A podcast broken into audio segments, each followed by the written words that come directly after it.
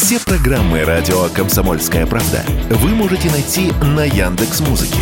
Ищите раздел вашей любимой передачи и подписывайтесь, чтобы не пропустить новый выпуск. Радио КП на Яндекс Музыке. Это удобно, просто и всегда интересно. Экономика на радио КП. Здравствуйте, дорогие слушатели радио «Комсомольская правда». В эфире наш ежедневный обзор главных экономических новостей.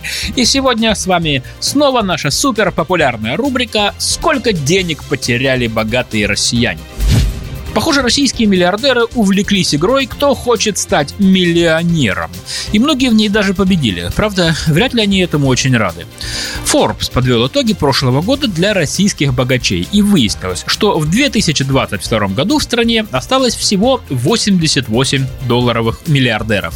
Год назад с состоянием в миллиард долларов и больше могли похвастать 123 россиянина. Таким образом, 35 наших сограждан перешли из списка миллиардеров в разряд ряд миллионеров. А еще по итогам минувшего года 68 российских бизнесменов, чье состояние превышало миллиард долларов, обеднели. Сильнее всего по нашим богачам ударили западные санкции и обвал фондового рынка, то есть резкое падение стоимости акций российских компаний. А некоторые из-за операции на Украине пошли на невыгодные сделки. Например, Олег Тиньков продал Владимиру Потанину 35% своих акций в TSC Group, куда входит Тиньков Банк. Но абсолютным лидером среди проигравших стал основной владелец Северстали Алексей Мордашов.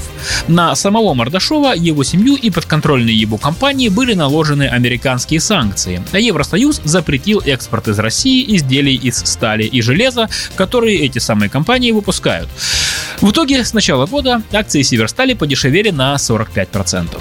Итак, вот пятерка российских толстосумов, которые за прошлый год обеднели сильнее всего. На пятом месте владелец крупного пакета акций нефтяной компании «Лукойл» Вагит Ликперов, который потерял за год 5 миллиардов 100 миллионов долларов. И теперь у него остался всего 21 миллиард долларов. Четвертое место занял Роман Абрамович, акционер инвестиционной компании Милхаус и горнодобывающей компании Евраз. За год он потерял 5 миллиардов 600 миллионов долларов, и его состояние сократилось до 8 миллиардов 700 миллионов баксов. Третье место Олег Тиньков. Потери за год почти 6 миллиардов долларов. Вот именно он и перестал быть миллиардером. Его состояние теперь составляет 870 миллионов долларов. Второе место заняла владелица интернет-магазина Wildberries Татьяна Бакальчук. За год она обеднела на 8,3 миллиарда долларов, и теперь ее состояние составляет 4 миллиарда 700 миллионов долларов. И на первом месте, как уже сказано, Алексей Мордашов. Владелец крупных пакетов акций металлургической компании «Северсталь», супермаркета «Лента», интернет-магазина «Утконос» и туроператора «Туи». Он и его семья стали беднее на 11 миллиардов долларов. И теперь в его кармане 18 миллиардов 400 миллионов долларов.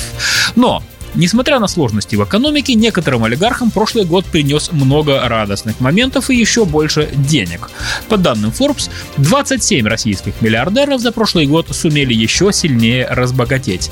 Им на руку сыграл укрепившийся рубль, а также выросший на мировом рынке спрос на некоторые виды продукции, например, на минеральные удобрения. Неудивительно, что два первых места заняли именно магнаты из отрасли удобрений.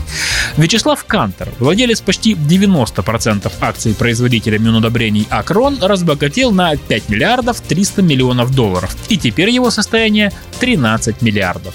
А владельцы почти половины акций производителя минеральных удобрений Фосагра, то есть Андрей Гурьев и его семья, стали богаче на 4 миллиарда 200 миллионов долларов. Общее богатство выросло до 11,5 миллиардов долларов. Наверное, всех этих людей не сильно беспокоят такие мелочи, как подорожание билетов за границу. Ну, стали они в два раза дороже или в 10, какая разница, правда?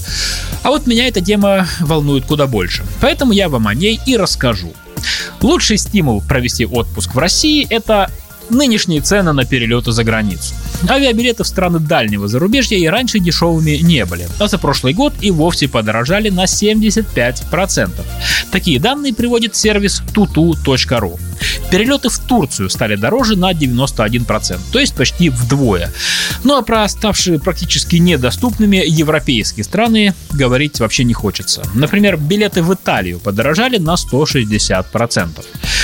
Причин такого сильного роста несколько. Одна из главных – многие страны Европы, Америки и Азии, которые сейчас принято обзывать недружественными, прекратили прямое авиасообщение с Россией. Что касается Турции или Таиланда, то с ними сообщение осталось. Но есть другие проблемы. Например, подорожала страховка и обслуживание самолетов, а спрос резко вырос. С ближним зарубежьем попроще. Число рейсов в прошлом году тоже увеличилось, и топ самых популярных заграничных направлений с вылетом из России теперь выглядит так. Таджикистан, Кыргызстан, Узбекистан, Армения и Азербайджан. Стоимость билетов в ближнее зарубежье в среднем выросла лишь на 8%. Кстати, на те же 8% в среднем подорожали авиабилеты и по России. Экономика на радио КП.